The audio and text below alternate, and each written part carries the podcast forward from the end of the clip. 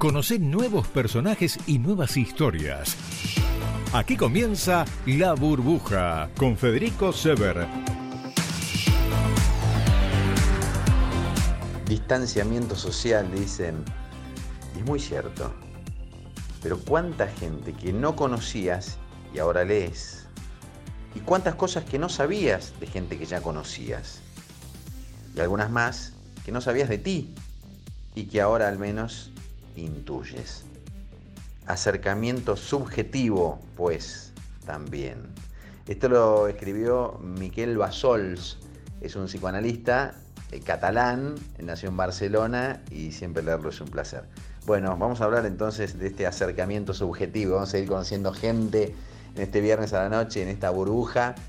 Vamos a hacer la presentación, una cortinita breve, breve cortina y ya arrancamos. Hoy tenemos a dos invitados extraordinarios. Eh, que creo que se ubican en las antípodas, o más o menos. Vamos a preguntárselo al primero de ellos, que es Federico Andajasi. Hacemos una cortenita, Federico Andajasi primero y Gerardo Romano después. Quédate, yo sé lo que te digo.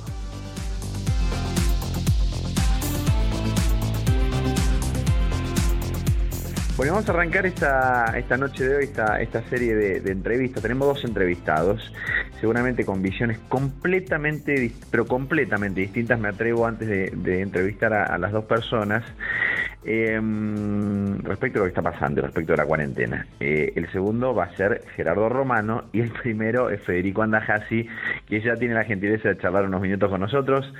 ¿Cómo estás, Federico? ¿Qué contás? Bien, bien, muy bien. Bien. y la verdad, eh, la mejor onda con Gerardo Romano. Sí. Lo, admiro mucho como actor, así que no. pero, pero, eh, eh, pero sabés que políticamente están en, veredas este, contrarias, ¿no? Claramente. Bueno, pero pero es bueno que exista la discusión. Realmente yo creo yo creo que bueno, mientras la discusión sea eh, elevada, mientras no se caigan adjetivos, me parece que está bien. Y me parece que está bien también contrastar diferentes miradas. Creo que, que es eh, muy saludable. Mira, vamos a hablar con él seguramente de, de, la, de la cuarentena, entre otras cosas, ¿no? Viste, yo he rotado un poco y seguramente vos también, y lo han hecho en, en, todos lados, ¿no? Esta dinámica que tienen los programas de radio, de tele, nos estamos ocupando de, de, esto, de lo que se está pasando en este momento. Y bueno, en principio quería preguntarle a vos cómo estás, cómo te sentís y cómo la venís llevando. Y después nos metemos un poquito más en el, en el plano más, más particular de algunas cosas que te tuvieron a vos como protagonista eh, respecto a la cuarentena. Sí, bueno, eh, en primer lugar hay que decir que es una época rara, estamos viviendo como, como en una distopía. Mira, los escritores, este, muchas veces como lectores y como y como autores nos confrontamos con, esta misma este con, esta misma problemática. Yo de hecho mira me acuerdo un cuento que escribí allá por el ochenta y pico se publicó hace unos años eh, en un libro que se llama El oficio de los santos que se llama cómo se llama ya escribí tantas cosas que la, isla de los condenados un cuento que se llama la isla de los condenados habla de esto habla de una, de una epidemia en mm. un lugar imaginario, este, en un pueblo cercano a Luján, que es la única referencia concreta, que se da dentro de una cárcel, justamente, digamos, una epidemia dentro de una cárcel. Y, lo que se ve es esto, este, este, esta, eh, la épica, por una parte, y la miseria. Y creo que es lo que, lo que pone de manifiesto, eh, en última instancia, este, estos cuadros, la, épica y la miseria. Este, y por supuesto, también está, eh, están los que están en el medio, entre, entre, la épica y la miseria. No, no todos están obligados a ser héroes, por supuesto, no todos son miserables, obviamente. Pero, mm, pero es cierto, digamos, que en estas épocas tan raras, tan, tan distópicas, este, bueno, nadie está preparado este, para esto, porque si bien hemos convivido muchísimo con, con muchísimas este, pandemias, con muchísimas epidemias, lo cierto es que cada una es, diferente y, y han cambiado el mundo, ¿eh? porque de, verdad que las epidemias, las epidemias fueron bisagras, sí, claro. en la historia, la historia de la humanidad. Así Que, que es interesante también. A ver, yo creo que no se puede entender la actualidad si no es este, desde el punto de vista de la historia. Entonces me parece que para vislumbrar un futuro hay que indagar el pasado. Y, y las grandes epidemias, de verdad que, que, nos dejan muchas muchas enseñanzas. Hay, hay que mirar, hay que mirar el pasado ¿eh? para, para, para tratar de adivinar cómo puede llegar a el futuro. Sin dudas. Ahora, mira, eh, quiero hacer un paréntesis entre lo próximo que te iba a preguntar, que tiene que ver con el documento y con lo, que se conoció como infectadura, y, lo que me contaste recién, para, para charlar un poco respecto de vos y tu oficio, porque si no se me, se me va, viste, este, me, derivo muy por las ramas y después no vuelvo. Vos, vos fuiste, porque el otro día hablaba con, con un escritor también que me decía, yo la verdad que siento que uno, eh, o, o, alguien te impone que vos tenés que estar este, en este tiempo y tenés que leer más que siempre, porque no tenés otra cosa que hacer tenés que escribir más que nunca, porque... Y la verdad que yo no, y la verdad que no me acuerdo en este momento quién era, pero quiero ver tu, quiero saber tu caso particular. Vos sos, vos sos un escritor y un profundo lector, ¿no? Si una cosa no existe sin la otra. ¿Y cómo te estás llevando con esas materias en este tiempo? Mira, eh, en este tiempo, por supuesto que volvés muchísimo más a la biblioteca, por obvias razones. Primero, porque la biblioteca eh, tiene las respuestas que muchas veces buscaste y por ahí después te olvidaste. Y uno, me pasa lo mismo que, que con la música, ¿viste? Ahora que ya pasé los 50 y, de a poco voy llegando a, los 60, eh, me pasa que, que volvés, volvés a escuchar la música que escuchaba cuando eras adolescente, volvés a las lecturas este, de aquel entonces. Y, y, claro, entonces también es cierto. Con una vibración distinta que en aquel entonces, ¿no? Claro, y con una lectura completamente diferente. Yo no, no pude evitar volver a, a Camus, obviamente, volver a, la peste. Eh, no puedo evitar volver a, leer historia, a mí me, apasiona la, historia. Y entonces, eh, si vos me preguntás, yo estoy leyendo ahora muchísima muchísima historia. Entonces, ahí, ahí descubrís que, que por ejemplo, eh, los grandes pasajes este, y las grandes rupturas epistemológicas tuvieron que ver precisamente con las pestes. La, la, la entrada de la Edad Media se dio por la peste negra. Es, esas ciudades fortificadas, esas ciudades amuralladas, tenían que ver este, no con un enemigo, este, con, los grandes ejércitos que también, sino con las pestes. las grandes páginas de la literatura se escribieron este, en, distintas pestes. Shakespeare, vos sabés que escribió la mayor parte de sus obras de teatro en cuarentena. Y es más, tenía, tenía que, él tenía su compañía de teatro, por supuesto, entonces tenían que apurarse, llegar a las ciudades, a los pueblos, antes de que llegara el virus, para poder este, representarla rápidamente y después levantar el campamento e irse con toda la este, con toda la parafernalia a otros pueblos, ¿no? Y ya cuando no podían moverse más, entonces ahí volvían a, a, encerrarse y a escribir. Pero la, la dinámica de la, de la de la cuarentena es una dinámica medieval. Yo estaba hablando con un médico, un amigo, y se asombraba él mismo cómo apelamos a algo completamente medieval, ¿no? Que convivan en una misma época no sé, este lanzamiento de, de, de, ah, sí, Tal cual, sí. Que se acople con la Estación Espacial Internacional, sí. Y bueno, que... esto conviva con una cuarentena medieval. Es, es, realmente loco, raro. Es raro que estemos todavía en esta, en esta, digo, con, con estos contrastes tan enormes. Eh. Yo creo que, que bueno, que ese es uno, uno de los grandes problemas de la, de la humanidad, los contrastes. ¿Y has escrito un poquito o no? Estoy escribiendo mucho. Ah, es mucho. ah, bien. Estoy, escribiendo mucho, estoy escribiendo novela y por supuesto que, que también yo tenía una novela muy muy avanzada y ahora esto te obliga a, reescribir. Yo no tengo duda que esto es una bisagra también en la historia. Eh, ahí va mi, mi próxima pregunta. Digo, vos mencionaste las otras, las grandes pestes que cambiaron el curso de la humanidad. Digo, ¿vos, vos esta la inscribís dentro de ese, de ese contexto? Sí, absolutamente sí. Esto, a, ver, estábamos yendo en una dirección determinada que tenía que ver con una globalización bastante loca. ¿Loca a qué me refiero con esto? Que eh, Occidente le entregó a China el corazón de, de, la producción. O, sea, que, que, que la maquinaria capitalista tenía su corazón en un eh, régimen comunista, mm. en un régimen totalitario, y esto, digo, en, algún momento iba, iba a colapsar digo, este, o por esta circunstancia, por un virus, o por circunstancias políticas, pero esto no, esta contradicción no puede durar para siempre. Este, entonces, yo creo que eso va a imprimir una, una dinámica muy diferente a esta relación de Oriente con Occidente. Y fíjate que las pestes siempre tienen esta dinámica, siempre, digamos, hay una un enfrentamiento de mundos. Este, eh, las grandes pestes en aquel entonces también llegaban de, Oriente, no, no, por la por la razón de que, eh, a ver, lo que pasó en América, cuando llegan los españoles a América, bueno, lo, que se produce es una guerra bacteriológica, porque trajeron un montón de enfermedades, la plenorragia, la sífilis, etcétera, etcétera, Este, y la verdad que el 95% de los muertos de aquella de, aquella guerra de conquista se produjo por, por los virus. Este, entonces, siempre provoca una tensión en la dinámica internacional, con el agravante de que ahora hay dos regímenes, digamos, que disputan no solamente el poder en el mundo, sino que disputan dos modelos. ¿Y por este, qué? Entonces es loco. Sí, sí, sí, no, no, no. Que, que colapse, sí, completame, perdóname, Federico.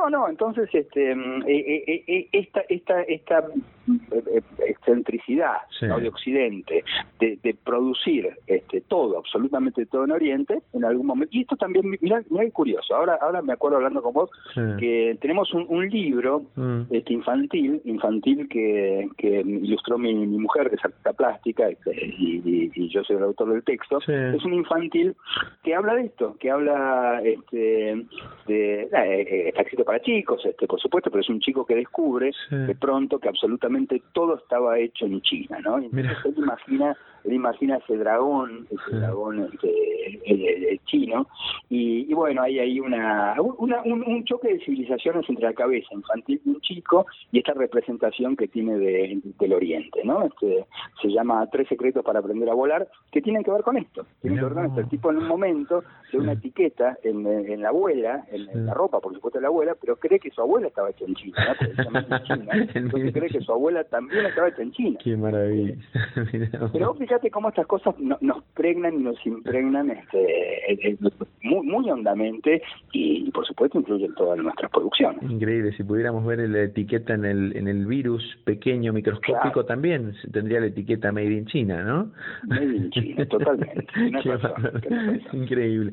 Eh, ahora, te quiero preguntar lo siguiente, vos, eh, estoy pensando en esto, ¿no? Vos, vos estás escribiendo, estás leyendo, estás aprovecho para, para, para mencionarlos, ¿no? Nuestros amigos de, que se dedican al sector inmobiliario de RIMAX tienen ellos un este un eslogan que es eh, mudate a la vida que querés, ¿no? Digo, mudate a la vida que querés. Y, y ellos en RIMAX en realidad, claro, lo pensaron para otro tiempo. Y por supuesto, digo, no, no es para este tiempo. Vos eh, eh, ¿tenés la vida que querés o lo estás padeciendo a este momento?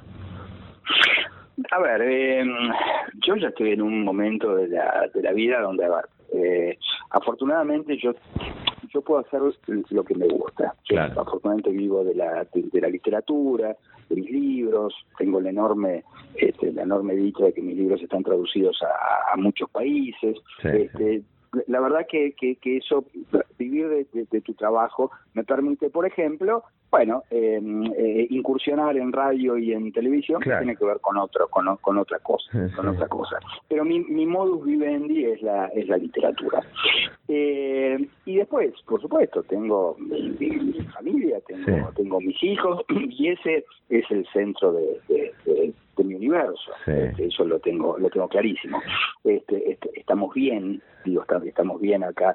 Yo tengo una, una excelente este, relación con mi mujer, con mis hijos, la verdad que la pasamos bien, la pasamos bien, este, la paso bien quiero decir este, que, que, mi mujer es mi mejor amiga, mm, este, e, e, ella pinta este, abajo donde tiene su estudio, yo lo tengo arriba, me pregunta qué opino de sus cosas, este, yo le leo mis cosas, e, entonces tenemos una linda dinámica familiar, eso es lo que a mí me interesa preservar y, y los grandes temores tienen que ver con eso, tienen que ver con este pequeño universo.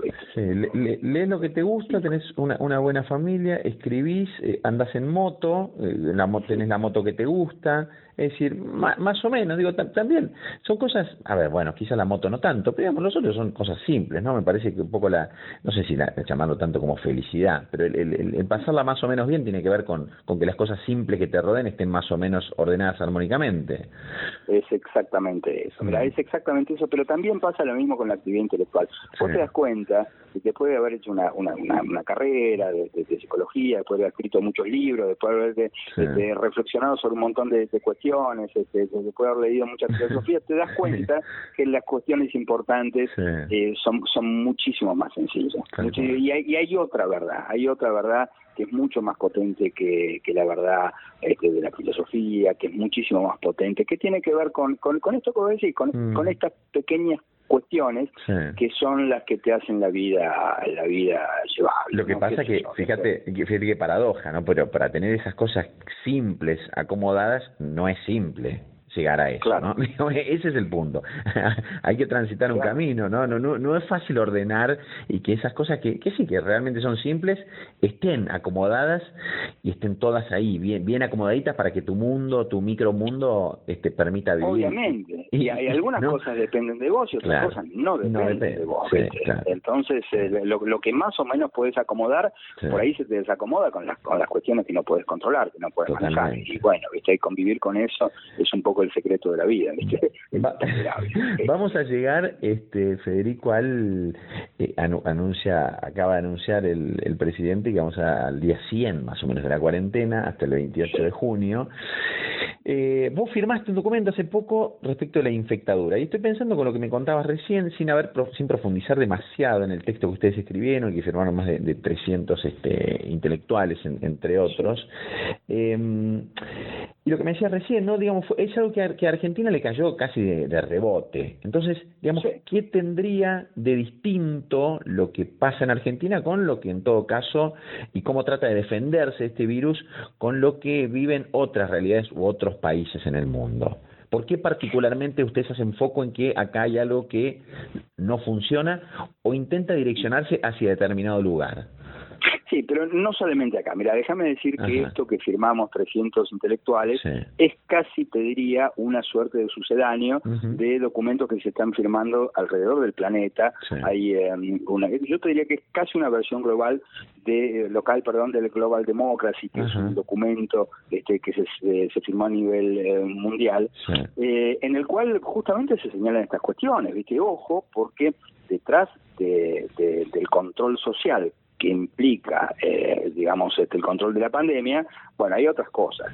Por ejemplo, en, Hungría, Víctor Orbán, que es el primer ministro de ultraderecha, este, yo además de Hungría conozco bien porque mi padre era húngaro, este, y, bueno, estoy como muy muy al tanto, es, es un gobierno de ultraderecha, este, bastante este, filofascista, filonazi, este, y bueno, aprovechó la volada del virus para reprimir, para reprimir quiero decir con palos, eh, con, con, palos, este, y para controlar el Parlamento, y para, bueno, este, está muy complicada hoy, hoy en día la, situación en Hungría. En China, bueno, en China se acentuó el control social de una manera tremenda. Hay desaparecidos en China, hay, hay científicos desaparecidos, hay opositores este, desaparecidos, hay científicos que intentaron decir la verdad y alertar por el COVID y no sabemos qué pasó. En Irán, en Marruecos, en Jordania, en Yemen, bueno, son países donde prohibieron, por ejemplo, la circulación de los diarios, papel, con el argumento de que claro. el corona, cosa que tampoco es cierto. Y, la verdad que en Argentina hay muchas razones para alertarse. Eh, a ver, hay, hay muertos. Eh, lo, que pasó en Tucumán es gravísimo. Lo que pasó en Tucumán, en San Luis, es muy grave. Eh, en San Luis, una, una mujer eh, fue detenida por andar en bicicleta y apareció muerta en su celda. Dijeron que fue un suicidio, no había ninguna razón. Y cuando la familia la fue se encontró que tenía marcas de, haber sido violada. Pidieron un, hisopado vaginal y el juez dijo: si lo quieren hacer, páguenlo ustedes. Estaba fuera de su alcance. Eh, lo mismo un chico, un chico de 16 años en San Luis, fue detenido, apareció muerto en su celda. Dijeron que se suicidó con la remera. Muy difícil suicidarse de esa forma. y después, lo que pasó en Tucumán es gravísimo con. con eh, este, trabajador rural, un, peón, que no, solamente lo hicieron desaparecer, lo mm. asesinaron, lo tiraron por un barranco, tiraron el cadáver por un barranco. Sí, a 100 kilómetros donde lo habían matado, sí. Claro, pero esto se produjo justamente con la excusa de mantener el aislamiento y la cuarentena. Cuidado, cuidado. Entonces, yo yo creo que la palabra infectadura, que lo que lo que hizo fue que bueno que no se hablara de las otras 999 palabras, ¿no? Este, Entonces, claro, claro, claro. Entonces, me parece que, es un documento que habla de esto, ¿eh? Habla de esto, no es un documento en contra del aislamiento, en contra, pero para nada. Es un documento que previene, que dice, ojo, el ser humano no es únicamente, digamos, un, un, un, eh, este, un animal clínico que hay que considerarlo desde el punto de vista epidemiológico. Somos una unidad, somos un ser económico, psicológico, anímico. Entonces, claro, este, la verdad es que con todo el respeto que merece el doctor Kahn, nadie lo votó para que decida sobre la economía del país. Nadie lo votó para que decida, digamos, sobre áreas que no que no tienen que ver con la infectología, ¿no? Entonces, ojo, porque está bien, yo entiendo que haya gente que se moleste con la palabra infectadura, pero más deberían molestarse y preocuparse por estos muertos y por este intento de desaparición. Clarísimo. Eh, déjame, Federico, antes de despedirme eh, o despedirte, eh, una musiquita para escuchar algo que te, que te guste o que nos recomiendes para la audiencia, para nosotros, algo que vayas a estar escuchando y que esté piola para, eh, para la noche, para este, para este periodo, y algún libro para leer, algo que vos digas, che, está bueno, léete esto, si podés, bajátelo o compralo o como sea. Bueno, una, una, una música que es lo que yo escucho cuando, cuando escribo, a mí me gusta mucho Chet Baker, cualquier tema, digamos, cantado, porque viste que Chet Baker era trompetista, pero una vez le rompieron la boca de una trompada, este, se rompió los dientes y no podía cantar, este, no, no, podía tocar la trompeta, entonces se puso a cantar y cantaba maravillosamente bien, ahí lo descubrimos como, como... Así que mm, eh, cual, cualquiera de los que ha cantado Chet Baker va a estar, va a estar bien. Y, y para leer yo recomiendo un libro, pero pasa, no, no, es difícil, no, no es fácil de conseguir, pero pero es una, una novela que se llama No soy Stiller, de Max Frisch, un gran, un gran escritor este, que la, la, recomiendo, si la consigue, no se puede leer online. Bien. La verdad es que la recomiendo porque es como, tiene mucho que ver con esto, ¿no? Este, con esto quiero decir, con, con, con este absurdo de la existencia que se pone de manifiesto cada vez que aparecen esta, estas distopías que nos hacen ver que la existencia no era eso que creíamos este, con, con, absoluta certeza y de, pronto todas son todas son dudas, ¿no? Y le regalamos a los más vagos, eh, porque, eh, que no tienen ganas de ponerse con un libro, alguna serie que estés mirando vos y que te haya gustado y que o no, o no sos de, consumir. Sí, sí, sí, muchísimo, a muchísimo, muchísimo. A mí me gusta mucho Fauda. Fauda es una serie israelí este, que habla, bueno, este, no, no, no la quiero spoilear, pero la verdad es que, que Fauda para mí es lo mejor que se ha hecho en Netflix. Mira qué bueno este último tiempo. Bien. Ahora israelí y qué sé yo. Alguna otra. Ahora estoy viendo una llama Undercover, que es, bel, es belga. Está, está bien, está, está bien, qué sé yo. Muy gracioso. Por un momento hay un diálogo entre un mafioso y un eh, policía encubierto, que no sabe que es policía. Y le dice, ¿vos a qué te dedicas? No, bueno, yo hago negocios del mundo. Este, ¿Y dónde estuviste últimamente? En Argentina. Siempre aparecemos. sí, le dicen, bueno, alguien que vaya a ese a, ese país atrasado no puede andar en nada bueno, palabras textuales. Y, y eso, eso, la verdad que me pegó, fue, estaba a las 3 de la mañana mirando eso y fue un cross a la mañana. ¿no? wow. Es, eso dicho por un mafioso. Sí, sí, por un mafioso, directamente, ni más ni menos. bueno, tenemos con tus recomendaciones para entretenernos un, buen rato. Eh, Federico, gracias por tu tiempo. Eh, siempre es un placer charlar con vos, este, porque valoramos cada una de tus palabras, tus comas y tus silencios muy muy generoso fuiste. Te, te mando un abrazo grande y, y la verdad que me admiro mucho tu laburo.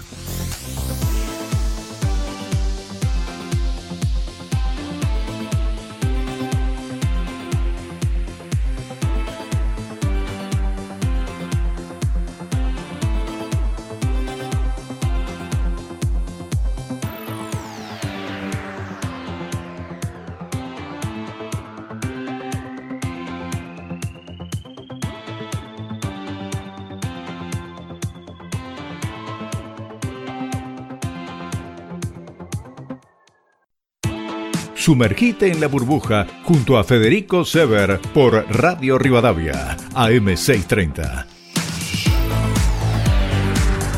Bueno, y seguimos con el programa sin eh, demasiada vuelta, demasiado preámbulo. Es un actor que no necesita demasiada presentación, el que va a charlar un rato con nosotros a propósito de un montón de cosas. Eh, cuarentena y no cuarentena. Gerardo Romano, bienvenido. ¿Cómo estás, Gerardo? Gracias por estos minutos de charla. Bien, bien, muy bien. Muchas gracias por llamar. ¿Cómo la venís pasando? ¿Cómo, cómo está tu, tu cabeza y tu cuerpo en, este, en estos 80 días? ¿O cómo te encuentras en el día casi 80? Eso, para, para preguntarte mejor. Y no te sé decir, porque comparado conmigo mismo, he pasado surtido. Momentos buenos, momentos peores. Este, depende. En realidad oscilo en función de, de mi compañera. Ajá. ¿Cómo, cómo es eso? si hay armonía, bien, si no hay armonía, me tildo. Sí. Este, pero después, bueno, no, no, como es un hecho tan incomparable, ¿no? es difícil establecer una valoración de, de, de mejor, de peor. siempre hay UPA que hay tanta gente que no pasa como el orto y que me preocupa que esté eh, una situación tan compleja y tan difícil que se extiende, la incertidumbre y demás. Pero bueno, también reconozco que no hay ninguna ninguna otra alternativa, ningún, ninguna otra medida que pudiera ser superadora de esta. Eh, no hay más que la cuarentena. Sí. se em, muere no, no es un invento no, no son los reyes magos, no, no, ni el diablo ni el buco, es posta un virus con la globalización se ha extendido, está muriendo gente por todos lados, ocurre en todos los países, o sea, tengo totalmente disipada la, la idea de que pudiera ser un invento de Cristina y Alberto para adueñarse del país, asaltar la democracia, no tener justicia ni, ni, poder legislativo. Y bueno ese tipo de especulaciones y que los médicos cubanos son entregan para tomar el poder a los presos que han salido para formar bandas de milicianas y todas esas sanatas de este gobierno que nos ha dejado en Malvana que eso sí también es no condenatorio la situación que nos dejaron es condenatoria y, y la pandemia, bueno, viene a poner los últimos claritos de la tapa del ataúd. Y vos ahí, por ejemplo, en, este punto, ¿no? Me, me dejas el pie para preguntar de esto. Digo, perfecto, no hay, por supuesto que no, no es un invento, pero digo, más allá, viste que también hubo teorías conspirativas a propósito de, de, cómo nació, cómo surgió, cómo se originó, cuál fue la... patinó un poco, no te, no te entendí. No, digo, digo que hubo mucha teoría conspirativa respecto de cómo fue, cómo se originó, el, el cómo fue el, cuál fue el Big Bang allá en China, en Wuhan, ¿viste? En, eso, ¿vos te subís a teorías conspirativas o digo que fue un invento, que se le escapó de un laboratorio, que fue hecho a propósito, o no? Digo, ¿cómo te llevas con ese tipo de, de, argumentos? lo que yo pueda decir me resulta gratuito totalmente porque no tengo los conocimientos técnicos ni la, ni la, ni la posibilidad de tener información hmm. fidedigna de algún tipo que pudiera para un lado o para el otro. Ah. Este, están las dos posibilidades. Ah, ah, Puede ser una, algo intencional, una guerra bacteriológica, un tiempo de paz para, bueno, para hacer lo que le hicieron, o puede ser un accidente. Sí, sí, sí, sí. sí. Pero vos, eh, me interesa más tu, tu, tu puertas adentro, tu interna, porque la otra vez charlaba, por ejemplo, con eh, Carla Reina, ¿no? Entonces, y ellos, digo, por, alguien de, de tu palo, de los actores o actores o actrices, que ellos habían, ella había podido reconvertirse, un poco de casualidad, un poco no, pero estaban haciendo un, un están haciendo una tira, un programa para que se pasa por contar, eh, grabado desde sus casas. Vos respecto del laburo, ¿estás pudiendo hacer algo? ¿Pudiste hacer algo? ¿Trataste de buscarle la vuelta o te entregaste a que, bueno, reanudaré cuando esto se termine? No, no tuve mucha preocupación al respecto. Hice ahora grabé un par de monólogos con otros compañeros, con David Griega, con Luis Machín, con Cristina Vanegas, con Cecilia Roseto y Lisa Rulioc, en el cual este, yo, cada uno hace lo suyo, yo hice un par de monólogos y este, va a salir por el 20 de junio, auspiciado por el Instituto Patria, se cobra creo que 400 pesos la, la, entrada. Eh, eh, de los cuales no percibimos nada porque lo hacemos absolutamente con carácter donativo. ¿Y por dónde se puede ver, Gerardo? Ay, me cagaste, no sé. bueno, ya, vamos a saber. No importa, pero lo grabaste con... Lo... No, lo grabaste con tu teléfono, digo. ¿Cómo? Lo, lo, lo grabaste con tu, con tu teléfono. Sí, sí, lo grabé con el teléfono acá con mi compañero que me ayudó. Tremendo, sí. y, y estuvo bueno. Bien. ¿Y, ¿Y cómo te llevas con eso? Vos con la tecnología, con apuntarte con el teléfono y hablarle a un teléfono. Vamos, vos digamos, laburás con, con la cámara, tecnología toda la vida, pero digo, esto que es más... No, tengo como la... Claro, es, es, más millennial esto. Cuando yo nací no había televisión. Claro, claro, bueno. Cuando yo nací, eh, hacía meses que estaba ocurriendo el holocausto nazi. Claro, Hacía meses que se había tirado la bomba de los cines a Gazankí. claro. Eh, imagínate, mi mamá que respiraba el aire de ese planeta, cuando mandaba oxígeno por adentro y me mandaba oxígeno a, a mí, que era un feto, Sí, lo que habré incorporado en esa vida uterina sufriendo angustiosa. sí, sí.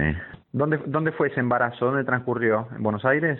En el barrio judío, en el 11, donde vivíamos. En el donde 11. nací. Ajá. Em, a propósito de eso, vos naciste ahí en el 11 y esto que me decís que me resulta muy interesante, esto de, de pensar qué, qué es lo que vos absorbiste durante tu este, de, de feto a, a persona durante esos nueve meses. ¿Hiciste ese, ese, ese laburo que se ha hecho, ah, qué sé yo, yo por lo menos lo he escuchado, supongo que se hace desde hace mucho tiempo, pero, pero ir un poco para atrás y poder reconstruir tu, tu vida, no, no hasta eh, tu vida en la tierra, sino tu vida previa.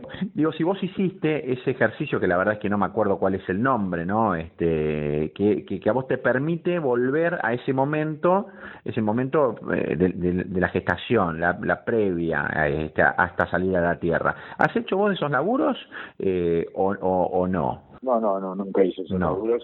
Y este y así profundamente traumatizante y, y, y esclarecedor de lo que me pasó después cuando fui creciendo, Ah, ahí en el mismo barrio judío. ajá, sí, sí. este qué sé yo que tener formación profundamente católica practicante ejerciendo la, la religión yendo a misa todos los sábados o domingos a la semana y, y confesándome comulgándome y creyendo a pie juntillas todo y paralelamente ir a un colegio del Estado donde por estar enclavado en el corazón del barrio judío de 30 alumnos 27 eran judíos salvo yo y dos más y eso era a la mañana y a la tarde iba a un club católico donde había estado el Papa Pío XII Pacelli que se llama Ateneo de la Juventud, que era profundamente antisemita, como es el, el catolicismo, que es profundamente antisemita. Es, a los católicos nos enseñan que,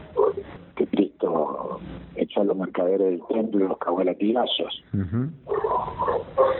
y, y, Y Primo Levi dice que en la antesala, esa, parábola de la Biblia es la antesala de Auschwitz.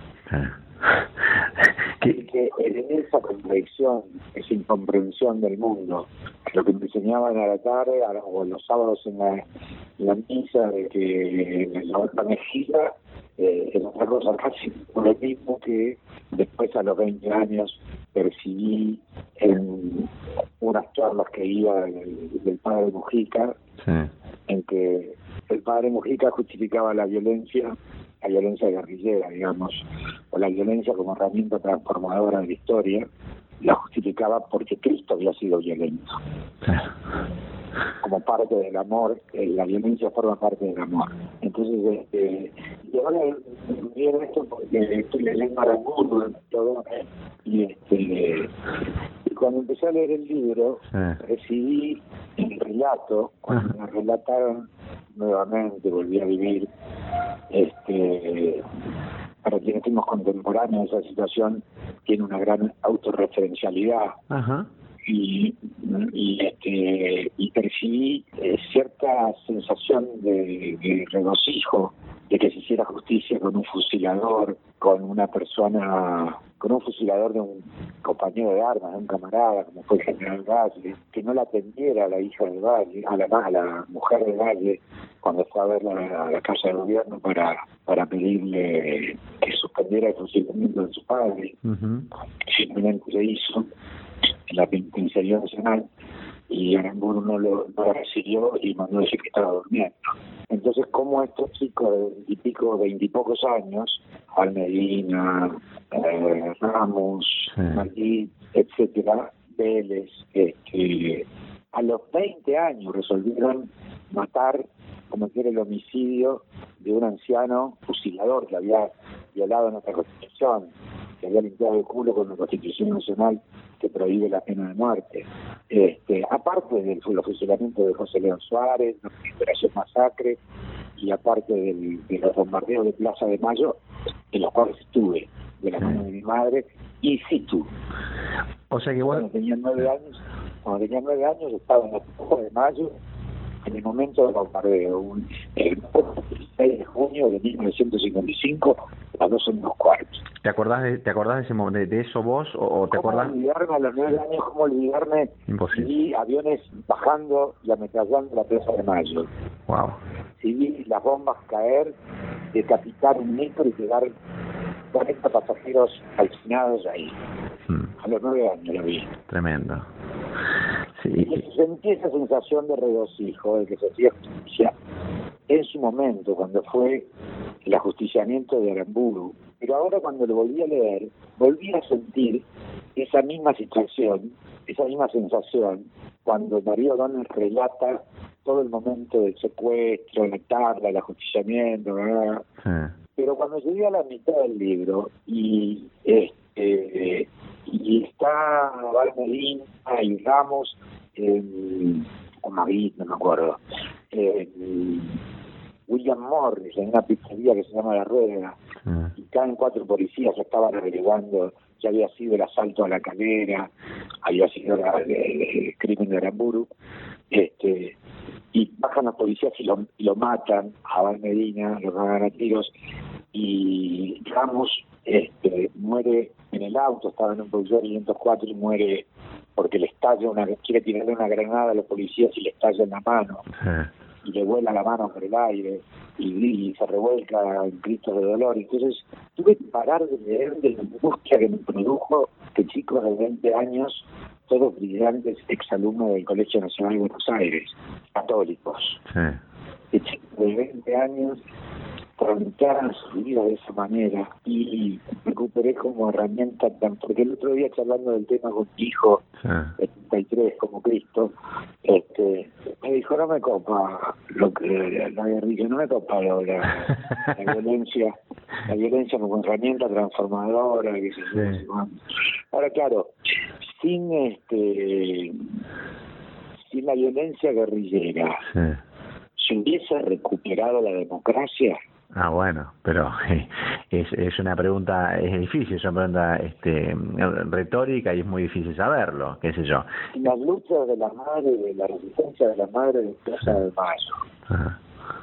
que luchaban por sus hijos asesinados, desaparecidos.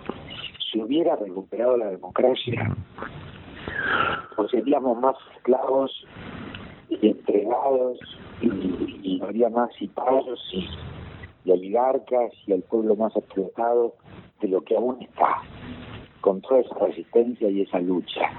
Sin peronismo, hubiera habido un atisbo de justicia social sin aguinaldos, sin vacaciones, sin sindicatos, Mm. Eh, porque es el peronismo el que pare al antiperonismo, no. El antiperonismo ancestral pare el peronismo. sí. Sí. Eh, y vos, desde tu lugar ahora. No, en- en- entiendo lo que decís y las preguntas que te haces, ¿no? Y digo, ¿cuál es en este momento o desde qué lugar vos, más allá de, de este lugar que, que es desde, desde la palabra, desde tu idea y desde pregonar tu idea y desde la actuación también, es que vos estás dando las luchas que vos crees. Digo, ¿desde qué lugar vos, ahora desde, desde tu lugar de, de- de actor y, y comunicador también, estás dando las luchas que crees que son imprescindibles para que las cosas vayan hacia un lugar mejor? Sí, pero yo vos sabés que fui militante en los 70, Sí. pero nunca abracé, la violencia. No la violencia contra las personas, sí la violencia contra las cosas. Sí.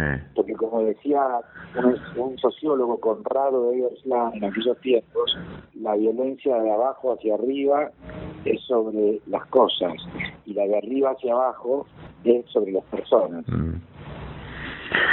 Está, está bien. Ahora, vos me acabas de decir que de alguna manera, mm, no lo usaste en estos términos, pero de, de alguna manera sentiste como cierto regocijo o hubieras o aplaudiste lo que pasó con Aramburu. No, no yo. No. yo.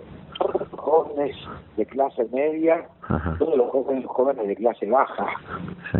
todos aborrecimos los fusilamientos de Aramburu, los bombardeos de la Plaza de Mayo, el golpe de Estado que, que terminó con la democracia de Perón, todos lo aborrecimos eso. Sí. La masacre de José León Suárez, las dictaduras, las enorme cantidad de dictaduras. Sí. la dictadura de Viguru, la de Ramírez, Sí. la de Ramburu, la de Rojas, Mm. la de Lonardi, la de Anganía, la de Livingston, la de Lanuse, a todos nos hicieron padecer y la vida es una sola. Sí. Y ahora nos cagamos de hambre, la pasamos mal y, y no tenemos para salud. A mí, en mi prepaga, Sí. en prepaga, no me pagan un estudio que me tengo que hacer porque para poder hacérmelo tengo que tener cáncer. Claro. Tenés que ser un paciente oncológico. Y vengo pagando hace 40 años, guita equivalente de hoy, 40 mil pesos por mes. Y es un Entonces, sí. Y digo, es un estudio que sí. en el PAMI. Claro. A mí, que queda para alguien que no es actor y no actor exitoso Sí. y no tiene, no tiene una posición y es abogado, como en mi caso? Mm. Mm. que haciendo honor a la meritocracia me he generado una situación privilegiada en ese sentido. Sí. Y eso es por qué, porque el país entrega, porque porque los más que endeudan el país llegan después presupuesto para tener una salud y una educación y una jubilación digna. Sí. ¿Y eso cómo se cambia, Gerardo? Con el compromiso y la participación. Sí. Yo me, me he ocupado durante los cuatro años del gobierno de Macri de ir al frente y decir todo lo que tenía que decir en contra de las políticas cipayas, entreguistas, explotadoras y corruptas del gobierno del ingeniero Macri. Y siento que contribuí muchísimo a denostarlo y a participar con mi opinión comprometidamente y sin ningún tipo de, de lucubración sobre alguna ventaja. Yo no tengo ningún puesto y, y he rechazado todo tipo de privilegios que me pudiera ofrecer el gobierno anterior, que me debe el gobierno actual, Sí. que me debe mucho porque están en el lugar que están porque ganaron y ganaron porque como yo usaron su, su compromiso para denostarlo. Sí, sí. Te, te, sentí- te sentís parte, entonces, vos, de que el... De que haya- sí. sí, porque así me lo hacen saber. Ah, te, lo- bueno, pero por eso, te, te lo hacen saber. saber. Ah. Ah, yo que boludo no soy, me doy cuenta. Yo fui un día, el día que Tristan Bauer estrenó un documental que se llama Tierra Arrasada. Sí. No, no, perdón, miento. Ese también lo vi. Uno que se llama Los Caminos de Santiago, sobre lo de Santiago Moldón Maldonado, Sí. En donde Gendarmería tiró unas bombas ahí en el Teatro del Neveo, la noche que lo daba. Sí. Cuando yo entré al hall y estaba lleno de gente, Sandra Russo, una escritora, me dijo, ¡uh! El vendedor anónimo. Caminé unos metros y un periodista que se llama Devoto, Sí. que estuvo exiliado y fue montonero, Sí. me dijo, ¿cómo todavía no te metieron en cana? Claro. Y te estoy hablando de estando Macri en el gobierno. En la noche tiraron bombas, gendarmería, el dueño de tenido rompieron todos los vidrios. En esa circunstancia, en ese contexto, hablaba. Claro, claro. Bueno, no te no, no, no, no, está bien, no te metieron en cana, digamos. ¿Es una buena a favor del gobierno anterior o no? Es una buena del gobierno anterior. No me metieron en cana ni me persiguieron con la FIP, Bueno, bueno, que sí lo hizo el gobierno menemista. mira. Bueno, pero por las dudas vos tenés, por las dudas tenés que tener todo, todas las cuentas claras y todo en orden, ¿no? Vos sabés que sos un tipo público y, y de ese lado te pueden hinchar No los, se sepa la menor duda. ¿no? He tenido oportunidad Sí, de trampear. sí, tenido oportunidad porque sé cómo se hace y porque me ofrecieron. claro, claro, claro. pero tengo hijos que amo y que tienen los ojos Sí, y que no soportarían la vergüenza, la culpa de que su padre fuera tan contradictorio y tan abyecto. bien. Y te puedo asegurar que pagar impuestos en Argentina cuando tenés algo es cruento. ¿eh? Es cruento, sí, sí, sí. Eh. sí. Sí, sí, sí, es cruento, es cruento, es cruento.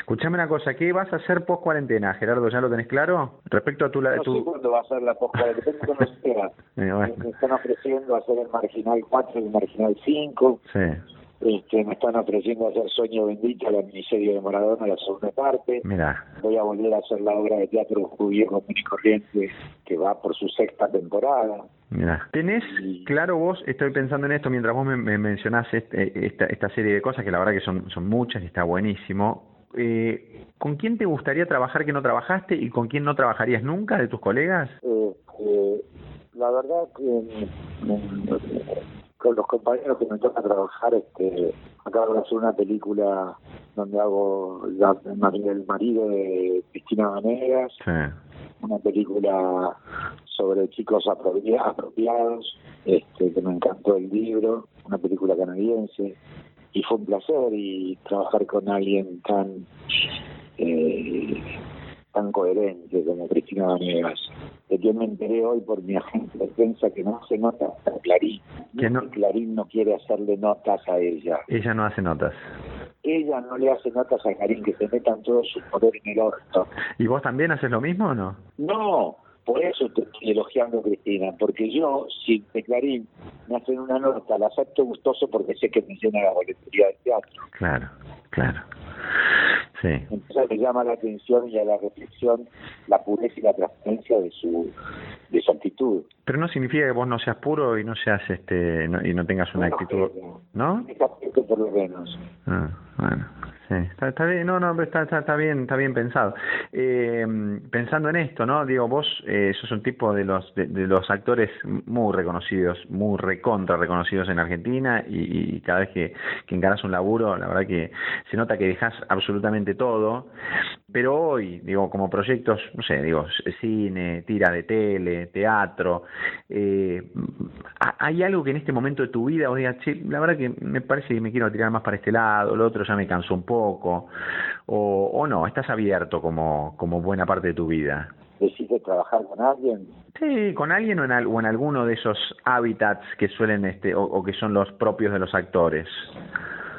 Vos sabés que no sé, mira, la verdad es que no soy rencoroso y las personas que más desprecio que las hay, este, si tuvieran una actitud amistosa o simple, ¿eh? no muy exagerada, o casi que dijesen que quisieran compartir algo conmigo, los aceptaría. Ah, bueno, bien. Porque me conozco. Sí, sí, sí, sí. Y yo no, nunca le pude pegar a, a alguien que no se defendía. Nunca le pude pegar a alguien que quería fuego. Sí. Nunca, nunca le pude pegar a alguien que tenía miedo. Y he sido violento en mi juventud. Mm. Ese tipo de violencia, ¿no? Sí, sí, sí. Sí. Porque como fui jugador de rugby, sí, claro. sí.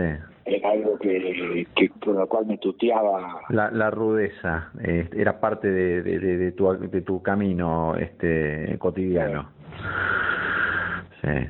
Bueno, eh, ¿hace rato que no te fajás ahora con alguien en la calle? No, me muero de vergüenza, no, hace muchos años, décadas. No, no, no. Y a pesar de que soy jovato, este, igual, cuando has hecho tanto, sí, sabes sacar las manos igual. Ah, Sí. si la pelea sigue en medio minuto tienes un infarto claro claro ese es el claro ese es el punto sí sí sí eh, eh, no, pero me avergüenza mucho la violencia de la gente grande me da si veo a alguien canoso revolcándose, me muero de vergüenza. Escúchame, ¿y te mantenés este, físicamente cómo estás? Estupendo. Sí. Y... En bicicleta, Ajá. Sí, eh, Sonora y Torres a Coronel Díaz y Libertador. Sí, pero está prohibido eso, este Gerardo, ¿o no? No, no, no, no, no, no, no, no, no. No, no, no, pues al contrario, este, Horacio Rodríguez Larreta ha dicho que el medio más puro y sano es bicicleta. Ah, perfecto, perfecto. Lo, lo, lo haces este y, y, lo sigues haciendo y eso te mantiene bien, activo, ágil y, y en movimiento. Ah, lo, sí, sí, no, y por todo, eh, también este, a baratos costos. Y de Coronel Díaz y Libertador fui hasta el Bajo Belgrano, hasta Ramsay y Echeverría. Ah, bastante. Volví, volví de Ramsay y Echeverría al Coronel Díaz y Libertador, fui de vuelta a Tablas y Soler y volví de Tablas y Soler a Coronel Díaz. ¿Y ahí te clavaste un pulmotor o no? ¿O no anduviste bien? No, no, ahí me clavé una... una cerveza helada. Una llena de verduras, muy por la carne. Ah, ¿Cocinas vos? Bueno, cuando estoy con mi compañera, a veces cocino yo, pero aquí siempre cocina ella. Sí. Pero cuando estoy solo, cocino yo, sí, sí, sí. Aunque separado, no, no tengo ocasión de hacerme servir. Ya me va a tocar tiempo, si tengo fortuna de que me sirvan, porque voy a ser valetudinario. Sí. Así que mientras pueda valerme por mí mismo, prefiero Genial. barrer, lavar, lanzar, limpiar. A propósito de, de, todo eso, ¿te gustó que la cuarentena te agarrara en pareja o hubieras preferido solo? No, solo no prefiero nada. No, no. No. ¿No te llevas bien con vos solo? No, no, no me llevo muy bien, no. Mm. No, si, si, te dan a elegir estar bien, en siempre estar bien, digo, no, no, no pones estar este, a, las puteadas en pareja, no. No, no sabes esa pregunta con honestidad. Por ahí prefiero estar con una persona que amo eh, y que me las hace pasar como el orto este, que estar solo. Sí, eso. Ah, bien, bien, eso, eso era, a ese punto iba. Che, bueno, Gerardo, eh, un gusto haber charlado con vos, como siempre. Sos un tipo que, que dispara, que, que nada, que tiene mucho para decir siempre y esperamos el monólogo, por supuesto. ¿El, el, el título de tu monólogo cuál va a ser? O sea, ¿ya lo tenés más o menos por dónde va a ir? ¿El que grabaste? Hice dos monólogos. Hice un monólogo de un judío sociólogo que vive en Hamburgo, en Alemania, que es el judío de mi obra de teatro. Sí. Este, y que hace un un alegato antirreligioso contra los tres monoteísmos, contra el cristianismo, el judaísmo y el catolicismo. Sí. Porque los tres, porque la teocracia es enemiga de la democracia, que son millones y millones de muertos a lo largo de la historia, siempre con la espada de una mano y el texto sagrado en la otra. Y porque el antisemitismo es un freno a la lucha de clases. Y porque no podemos desconocer la connivencia entre Hitler y el Papa Pacelli Pío XII y el Vaticano.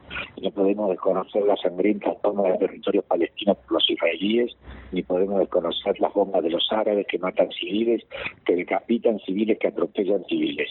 Porque son todos odios religiosos, profundamente religiosos, y los tres monoteísmos inventaron el concepto de alma para despreciar el cuerpo y el concepto de más allá para negar nuestra existencia acá. Y los tres son homofóbicos, misóginos y desprecian la inteligencia y la carne. Me hiciste un... más? No, me hiciste un adelanto extraordinario, casi una, este, ¿cómo se llama? Una, una síntesis perfecta de, de, de, ese monólogo que es uno de los dos. El otro no sé de qué va, no me contaste. Está bueno, está bueno la obra, me va bien. Y después hice otro monólogo de San Martín. San Martín. Por Rodolfo Ledo, por José de San Martín. Sí. En 2020 eh, sentado en un sillón y dice, harto, me tienen harto, me tienen cansado. más, más tienen, más se acuerdan de mí, ¿por qué no me dejan descansar en paz? Extraordinario. Acá sabe lo que es morir todavía, y menos en el exilio. Y a mí me echaron y no me dejaron volver, y tuve que morir en el exilio. ¿Por qué? A los chicos le mienten sobre mí? ¿Por qué me hacen quedar como un imbécil que lo único que hizo fue cruzar una cordillera a caballo cagado de frío con una espada doblada? ¿Por qué me hacen en todos los monumentos igual? A caballo, con el brazo estirado, el dedo señalando a no sé dónde, mirando para un costado. ¿A quién miro? ¿A dónde señalo? Qué bueno. Qué bueno. Qué lindo. Me encantó. Siempre es muy valioso escucharte. La verdad que yo, este, nada, te eh, intelectualmente sos un tipo que siempre, siempre aporta muchas cosas y, y por eso me gustó charlar con vos. Gracias. Gracias Chao. Bueno, acordate lo que te dije al principio, ¿eh? Acordate lo que te dije al principio. Acercamiento subjetivo. ¿eh? ¿Te acordás? Lo comentaba el, el psicólogo, el psicoanalista Miquel Basols. Bueno, estamos en tiempo de acercamiento subjetivo. También aprovechemos para estas cosas, para respirar profundo, para escuchar cosas nuevas, para sacarnos prejuicios, eh, para vivir con las cosas simples, ¿no? y para ser un poquito más simples y solidarios. Disfruten del fin de semana, me encantó tenerlos como siempre. Hasta la próxima. Chao.